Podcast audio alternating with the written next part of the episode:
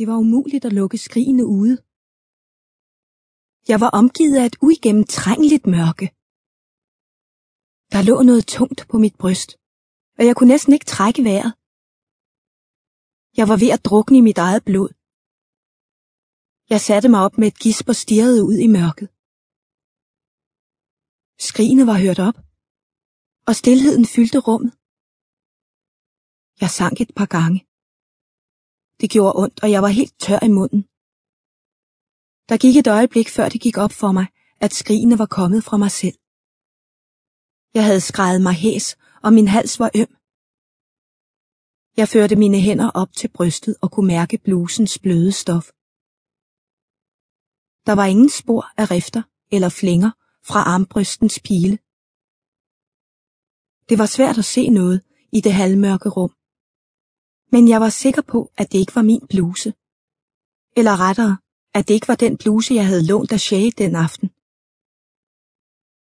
Tågede billeder gled gennem mit hoved. Den snedækkede jord.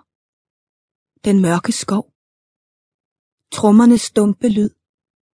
Hylene, der kaldte mig til foreningen. Foreningen. Jeg blev kold over det hele. Jeg var stukket af. Fra mit kobbel. Fra min familie. Og fra ren. Ren. Tanken om ravnealfagen fik min hals til at snøre sig helt sammen.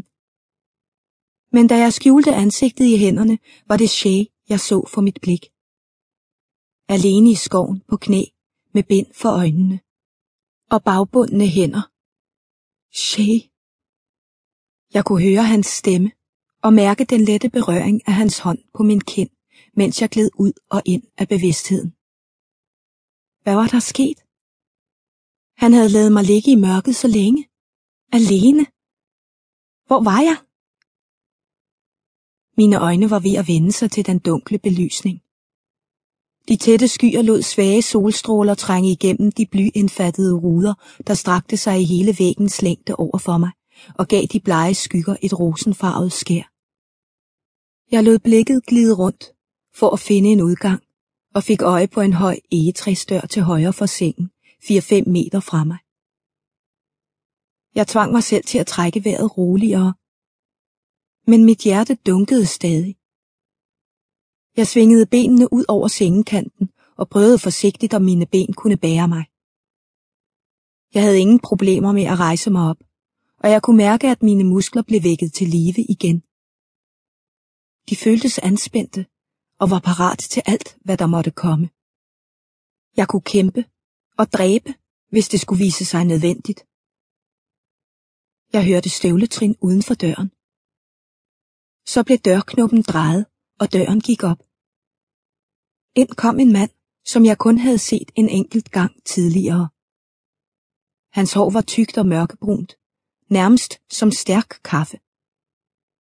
Hans ansigt var skarpskårent, med en stærkt markeret kæbe og dækket af en skygge af adskillige dages ubarberede skægstube. Han så lidt forsømt ud, men alligevel tiltrækkende. Sidste gang jeg havde set ham, var få sekunder før han slog mig ud med skæftet af sit svær. Mine hjørnetænder blev skarpe, og der lød en brummende knurren fra mit bryst. Han åbnede munden for at sige noget. Men før han nåede det, skiftede jeg til ulveskikkelse, krummede mig sammen og snærede af ham. Mine hjørnetænder var blottede, og jeg knurrede igen. Jeg havde to valgmuligheder. Jeg kunne flå ham fra hinanden, eller styrte forbi ham. Jeg vidste, at jeg måtte beslutte mig i en fart. Hans hånd gled ned mod hans hofte. Så skubbede han den lange øjelskensfrakke til side og lagde hånden på festet af en lang krumsabel. Okay, jeg flår ham fra hinanden. Mine muskler dirrede, da jeg krummede mig sammen og styrede mod hans strube.